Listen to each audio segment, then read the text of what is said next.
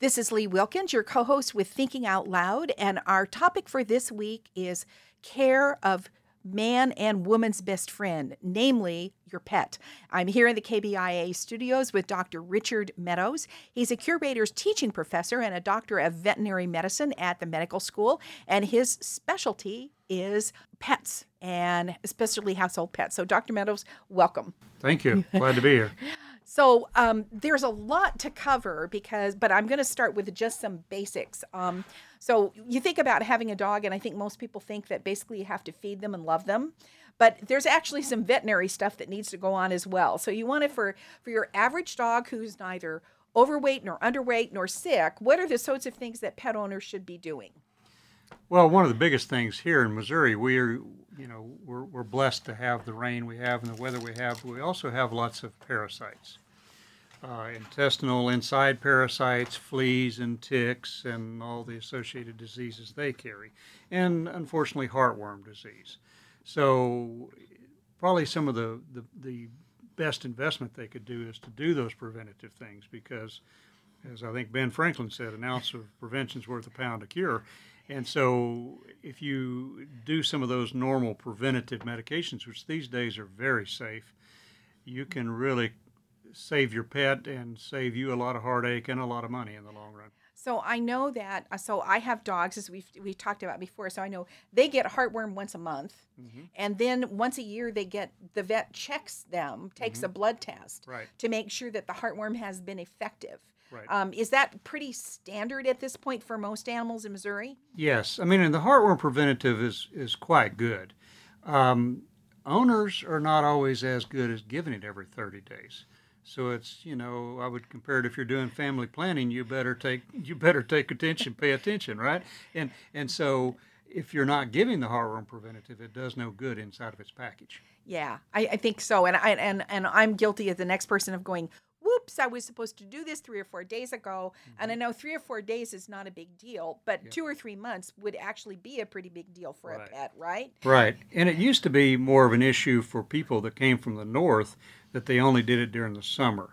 Um, the American Heartworm Society has been, been preaching on that for a long time, that that's not adequate. That's an outdated thing. Well, and especially in Missouri when we right. have this warmer climate and this wetter climate. Right. And and the thing that's misleading for most people is that from the time that dog gets exposed to that mosquito carrying the heartworm until it comes down with, with heartworm disease is at least six months. So they can literally develop heartworm disease on the coldest day of the year. Uh, you had to be planning ahead of time. And so, and you have a little window of time to get that, to get those babies before they turn into adults. Um, and if you, so even if they got exposed right then, uh, and so, say here in August, they need, they need to have that preventative for a few months after that to keep it from turning into adults, which then, uh, treating adult heartworms is something we do on a regular basis, unfortunately, but it's expensive. It's, it's, uh, Uh, it's a bit more risky. It's a it's a, a lot more problematic because it takes at least six months to do. Well, and it's I, and at least if I understand it right, it's hard on the dog once Absolutely. they get sick. It's Absolutely. it's a it's a tough it's a it tough force. Yeah. Absolutely, can kill them. So, and you then you mentioned my favorite Missouri animal, that would be the tick, mm-hmm. um, because we live out in the country, which means our dogs are out, which means the ticks get on them and then the ticks come in. Right. So, in general, what sort of tick preventative should folks be doing, especially maybe not so much country folks, but city folks? What should what should folks who have their dog in a more urban setting be thinking about? Well, what I what I have um, what I do with my own pets right now, and what we're doing with more and more of our own clients' pets, is there is um, there are four different products, and they're com- they're competitive commercial products that are oral once every month, just like the heartworm preventatives. A lot of them, they you give one pill once a month, chewable tablet, whatever, kills fleas and kills ticks. There are collars that they can wear. Uh, a lot of cats are not big on collars. Um, some um, dogs aren't big on them either. On, yeah, and, and if and if you do those collars, they, they have to be on really tight to work. And and so, but there's a number. That's one of the nice things about uh, our our students right now. I tell them that it's nice that they live in the age they live in, because you you go. I've been doing this for forty years. Been around it for more than fifty years. forty years ago, it was a question of which one was more toxic, the tick or the medication. Mm-hmm. And it was kind of a toss-up sometimes. But but nowadays, it's, there's really safe safe medications out there, a whole lot safer, because ticks are walking bags of disease. So we got monthly heartworm, monthly flea and tick prevention, just in the, the course of the normal year. What else should be doing I be doing to keep my canine happy? Well, one of the biggest issues that we see in the, you know, the pampered pests that we deal with on, a, on an average basis, right? We're going to come back to that, so you can tell me what yeah, that means. But, well, but most of them have a better life than you and I do. They're not working. They're taking a nap right now. And, and so, but anyway, one of the bigger problems that we see is obesity. Okay. They, I mean, the the dog and cat foods are are really nutritious. I mean, we we would be better off if. And my wife and I talk about this a lot. I, uh, we, you know, we we have one hundred percent complete and nutritionally balanced food for our dogs and our cats. Right. Our diet is not. Yes, that's right. Right. And so if your diet winds up on the floor and your dog gets it, or you feed off your plate, or whatever, I mean, is that sort of the cause of obesity, or is it is it like humans? It's it's what you eat and how much you move and all that other sort of stuff? Yeah, you know, obesity in its very simplest form is too many calories, not enough exercise. Yeah. And there's lots of mitigating factors. And so how am I to tell if my dog is overweight? There, you know, actually there are there are good things that one way is to ask your veterinarian, obviously, but but another way is you can you can look up online. Um, Some of there there are body condition scores, they're called. Um, um, there's a number of them. Each one of the major pet food companies has their own, and, and they're just color guides that, that have little ways for for you to look at the computer screen and measure how much back fat do they have. Do they? And and you, some of this is common sense if you think about it too. When I was young, I was skinny. I had I had a you know my waist sucked in below my ribs. Mm-hmm. Right. Well, there should too. Yeah, so I was going to say, my yeah, my vet has a thing that says the dog is supposed to have a waist, mm-hmm. so which works mm-hmm. really well for two of our three dogs. The other one is just roly-poly. Right. Um, so, okay, so so look it up online, check, mm-hmm. um, ask your vet. Mm-hmm. Um, and on the move part, I mean, so my dog sits with me on the couch um, or on my head, whatever. Mm-hmm. Um, but I assume some of it's also make sure your dog gets some regular exercise. Right. And so how do I go about doing that other than putting the dog on the leash and heading out the door? Well, that's that's probably the best way. Uh, I, I literally grew up around a, uh, in veterinary medicine, and, and back in the sixties, long before it was in vogue, uh, my mentor told, was telling people to take your dog for a walk. It's good for both ends of that leash. and, and it is. And so that's that's an absolutely great way. But but also, they're motivated. So if you want to pull up a chair in the backyard and throw a Frisbee to them, mm-hmm. or at them, and let them go retrieve it, you know, you can you can have the beverage of your choice leaned back in your recliner, and the dog will exercise. And they'll be having a good time at it most of the time. If they're in, as long as they don't have some kind of medical issue, right? Um, and or even inside, you know, throw throw toys to them, and and they're they're childlike in many ways, so they, they will get a kick out of that, and and and that's that helps improve their attitude, which quite often is infectious and helps improve your attitude. Uh huh. Okay. Um, and I know that for some pet owners, and I don't know whether this is becoming more popular or less popular. I've just become more aware of it, but they're also like dog sports like agility and obedience and, right. and things like that, which right. involve dog exercise, but some of them involve people exercise too. Mm-hmm. And so do you ever recommend that? Do you do you see that as a as a kind of a trend or anything? Oh, it's very much a trend, and, and particularly in, in a town like Columbia, where there you know there is more of a exercise culture than perhaps some other places. And and uh, um, so yeah, and, and it's it's It's very common for dogs, uh, for pets to have an exercise program, or the owners are into fitness and the dogs get drug into that too. Yeah. But but um, uh, really, mutual exercises, I'm, I, I try hard to sell that because it truly is good. It's um, and, and as I know, when I when I got up at four thirty this morning to make it to the gym, I didn't really want to get out of bed, but when I got through exercising, I was glad I did. Exactly. Right? Yeah. It wasn't easy to get up. I had to go to work, and I had to make time for that. But but at the end of that, I felt better. Okay. So when we were setting up this interview, we said we wanted to save some time to talk about two things. So I'm going to introduce the one that, that is, I think, pricklier right now, and then the one that's dearest to your heart next. Um, I know there's a lot of controversy. We we have a, a puppy at our house we've, for about sixteen, seventeen months. And the first thing the breeder told me was, well, I want you to feed no grain dog food. So I took the puppy to the vet for the vet appointment, just like you're supposed to do. And I said, well, the breeder says they're supposed to do this, but I've never done this before with a dog. And my veterinarian had something different to say about that. So right. I guess what I what I wanted to sort of start with is, what does it mean to have a no-grain dog food? And then as a veterinarian, what is the research and what are you seeing about dogs who are fed this way or this kind of diet and their overall health and life expectancy and that sort of thing? Right. That That's a subject that most veterinarians will grimace about when you ask them about it, because they, they, they've been on the bandwagon. Most of us in general have not been on the grain-free fad. Okay. And, I and do does grain-free really mean grain-free? Yes, most of the time it does. Um, but what even a grain-free food has carbohydrates in it. I mean, there's proteins and there's carbohydrates and there's fats, the three basic food constituents. Mm-hmm. And and so whether you get those carbohydrates from a potato or lentils, legumes like lentils or peas, right. um, the body does most of the same things with it. Um, mm-hmm. And if you're sitting on that couch and you ate a big load of carbohydrates, then it usually turns into fat. Right. Cats do it a little differently, but this we're talking dogs. And and so so all of those foods, even the grain-free foods, probably have as much or perhaps more carbohydrates in them. Okay. Right. But but and, and so where they get that carbohydrate, one of the things that I would tell you that the that the science is early. The science, but the science is concerning, and what the F D A, as you're aware, has just said is that um, this this form of, of heart failure called dilated cardiomyopathy, mm-hmm. that is related to an amino acid. It's not essential. We can make it in our body. Um, we can. Dogs and people can. Cats cannot. That That is called taurine.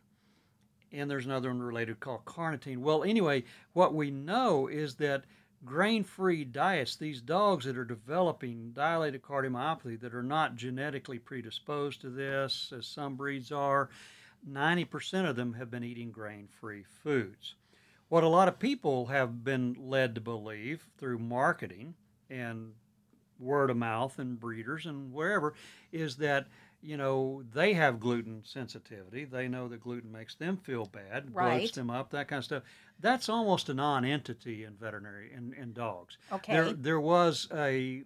Uh, for a while, there were some Irish Setters that had true gluten enteropathy, and it was really bad. The the Irish Setters uh, Breeders Association has pretty much done away with that through selective breeding. So gluten sensitivity is really a rare beast in dogs.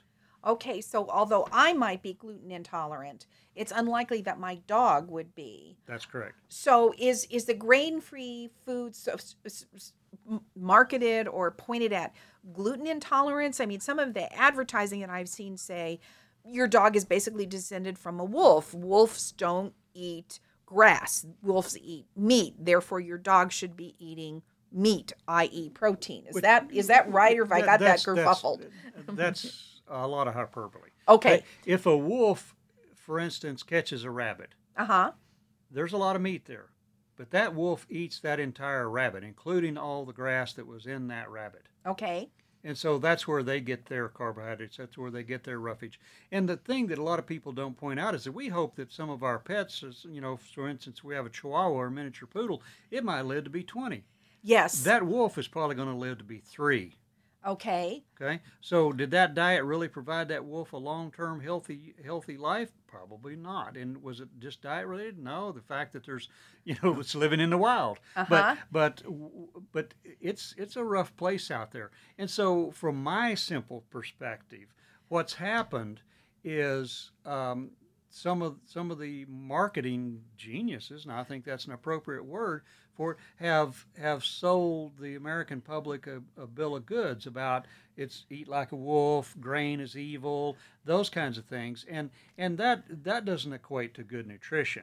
Good nutrition uh, equates to are the right ingredients there in the right amount and, and for the right life stage and all that kind of stuff. And that's where veterinary nutritionists come come in. That's what they do for a living, is balance that out. So the veterinary nutritionist is, is going to recommend what in, in terms of a diet for a dog that's a pet, but you want to have a long and healthy life. Right. What should that dog be eating? Well, the, probably the biggest thing they they need to be eating is something lower in fat than a lot of the foods over the grocery store counter. Okay. And in smaller amounts, perhaps. In other words, but, not so many table scraps. Right. And a lot of dog food companies, and, and, and I'm not criticizing them, but they want that dog to run to that bowl with vim and vigor and, and excite the owner as well as them about there's food in the bowl. Okay. Well, a lot of dogs like fat. I mean, I love I love a steak with a big piece of fat around it, but I know that I really shouldn't eat that because, yeah. you know, I'm a poster child for a heart attack. And so, so, but if they add a lot of fat to that, that makes that much more palatable to the dog. Um, and so they, they do things like that that are that are meant to to entice the dog, excite the dog, but they're not necessarily great for health. So in other words, what you're saying is by enticing the dog, really who's who's getting enticed is the owner who right. sees that, oh, my dog is eager to eat, and that's right. a good thing. We want our animals right. to be eager to eat. That's correct. And and the other part of the marketing is that, you know, when I ask some of my clients what their dog eats, they may be able to tell me precisely what their dog eats, but they may be able to tell me it's, you know, it's that bag with with it's that blue bag with the wolf on it. Yep. And they don't they know nothing more about it. It's got a very appealing marketing ploy mm-hmm. on the front bag, on the front of the bag. So when I go to the pet store, um, and I'm presented, I when I was younger, maybe this was just the the the image of a young kid, but there were not fifty different kinds of dog food. Correct. There was Purina, and after that, there was Purina, and right. so the, my childhood dogs had Purina. It was it was pretty right. straightforward. The, and this is not meant to be a commercial for Purina, folks. But now there are many, many different kinds of, of dog foods. Right. And my vet has suggested a, a couple of particular ones. Um, but let's say I'm confronted. I go into Petco or whatever, and there's fifty kinds of dog food. What should I be looking for on the label? Well, th- th- I'm glad you asked that. There's there's a couple of things to look on, and it's quite often in the fine print at the very bottom of the bag. Great. Yeah. So you have to be looking for this. Um, but your veterinarian can help help guide you with that. There is a, an independent kind of the Good Housekeeping Seal of Approval uh-huh. group called AAFCO, A A F C O, American Association of Feed Control Officials. So this is P H D and D V M, veterinary nutritionists, researchers. Um, they're they're independent to a fault. Uh-huh. All right. And and so what they do if, if the when the when the food companies present that for a fee, obviously, present that food to them, they will look at it from a label standpoint to see if the right amount of fat's there, the right amount of vitamins is there, is there enough taurine in there that we're talking about, all those types of things, and see if it fits on the label as a complete and balanced diet for that young dog, that old dog, that pregnant dog, that puppy, whatever mm-hmm. the life stage is, and some of them are for all life stages. And so it'll tell you something there. That's the that's the least level that you should look for. Is it AAFCO food? I mean, is it AAFCO label approved? Okay. The higher step, and some companies just simply can't afford this uh, because it is expensive proposition, is AAFCO food trial approved. So what they do is these companies submit a bunch of food to this organization. They take and do a bunch of metabolic testing, all kinds of blood testing, bone density, on and on and on. You and I should be lucky to get such a physical. There we go. Right? And and they, they test them out and see what their health is, what their bone density is, on and on and on. And then they feed them this food for six months. Okay. And they do all those testings again. They see what it does to their weight, how the label worked, I mean, what the, the recommendations for amounts were, all these kinds of things. And they see if those animals maintain their health or develop any problems during that time. And this is a pretty good sizable group of, of, of dogs, for instance. And if that works out, then it can be AAFCO food trial approved. That's the premier uh way to go about it. And and and I find out whether or not my potential dog food is it has has received that level of approval by basically reading the bag. Reading the label, whether that's a can or a, a bag. Um, and if you have doubts, then you can obviously, in this day, day and age, you can Google it and find out the helpline and call them and say, is it AAFCO label approved? Is it AAFCO food trial approved? And and if the if the answer is no, they're probably going to try to rationalize that to you. Okay. Why it's not. And and one of the perhaps valid rationalizations is is that's a very expensive thing to do. Um, so some of these little boutique companies probably literally can't afford to do that. But the question I would ask folks is, do you want to go with, with a company that can't afford to do the research they need to to find out if that works for your dog or not? Because, Missus Jones, you've told me you want your poodle to live to twenty. Don't you think investing in food would be a good in, a good resource? Well, and, and this is not to say either pro or con, but it is to say that some of those dog foods, I know because I've priced them, are more per pound than the steak that you and I would both be liking to eat. It's, and so the dog, in many cases, is eating better than its owner might be. Absolutely, from from a per pound price, but also, uh, as I referred to earlier, how many people listening to this show can can raise their hand, so to speak, and say, my bal- my diet is balanced?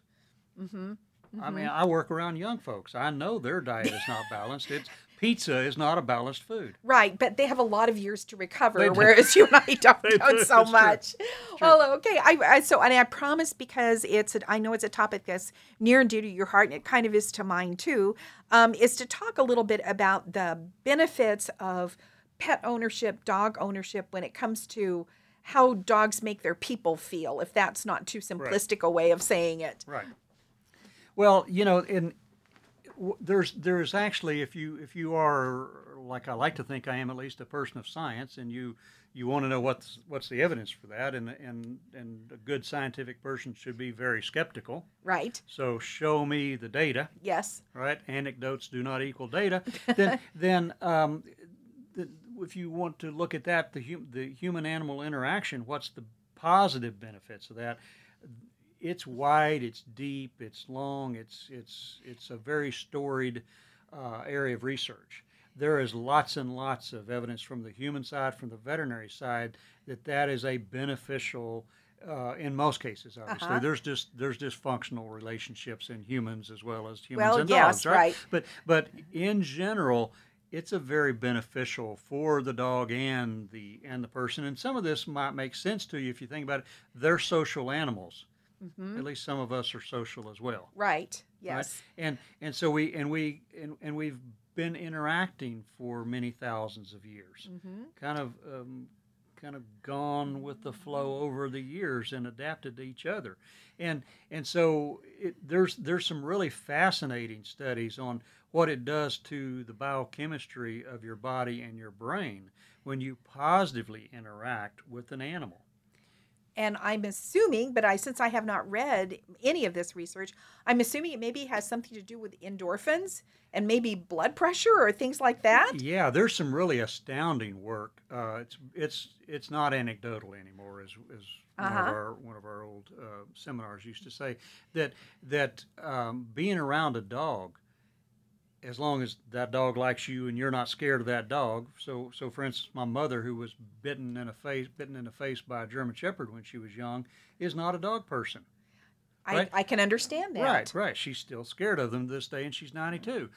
But when you when you positively interact, when that when that person and that dog positively interact, then what happens is that um, within just a short short time, the blood pressure on that dog drops.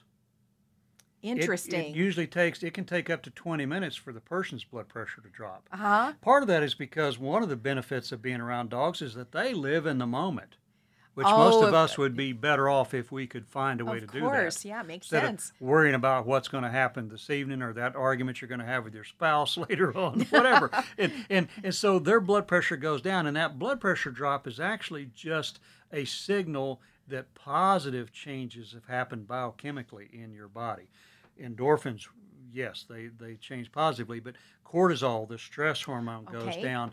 Um, and the longer that you've been interacting with that animal, the more the the, the there's this whole cascade of, of hormones. I don't want to get too technical, but one of the one of the, the, the chemicals that changes really easily, really quickly, is phenylethylamine, which is reported to be the reason you give your significant other chocolates, because it's high in phenylethylamine. Oh, okay. That, that's a that's no myth, because it gets digested in your stomach. But but the, this phenylethylamine is that is that young, giddy kind of response, that that.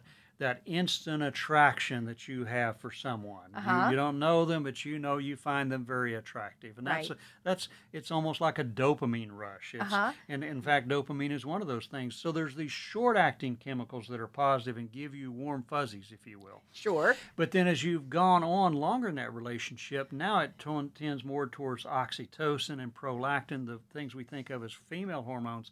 Even males have them in small amounts. And that is more of the long-term nature, I mean, nurturing, excuse me, parental kind of thing. It's care. It's care, and it's and it's that it's that mother-child bonding mm-hmm. that that that happens over time. Those are chemical changes that happen in your body that affect your brain. They happen in the, they happen in dogs too, because they're social social animals, and we and, and there's good evidence for that. I mean, it's it's proven. So, in other words, if even though my dog chews my slippers, right. um, probably overall the interaction is it's making me a somewhat healthier person, right. and it's making my dog a healthier dog. Right. And and one of the things that I like to talk about too is that, and, and you probably experience, you may experience this this evening when you go home. When when you come home. Maybe your husband cares that you're home. Maybe he doesn't. Maybe he's busy. Um, your dog may treat you, as, as one of my friends says, he treats treats it like it's the second coming of Christ.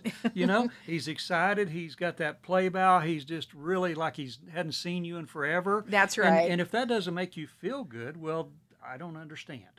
Yeah, I th- I think that's true, and I think the cats in a different way, but dogs right. especially, they're always glad to see you come through the door. You've always been gone forever. Right. It doesn't matter if you just went to check up the mail. You know, they're still really glad that you're there. That's right, and and that and that can't help but influence you positively in mo- for most people. Okay, well, Doctor Richard Meadows, this has been a great conversation. Hopefully, people have picked up some information or at least some things to talk to their veterinarian about. We very much appreciate. Appreciate you coming to this evening on Thinking Out Loud. This is Lee Wilkins, your co-host.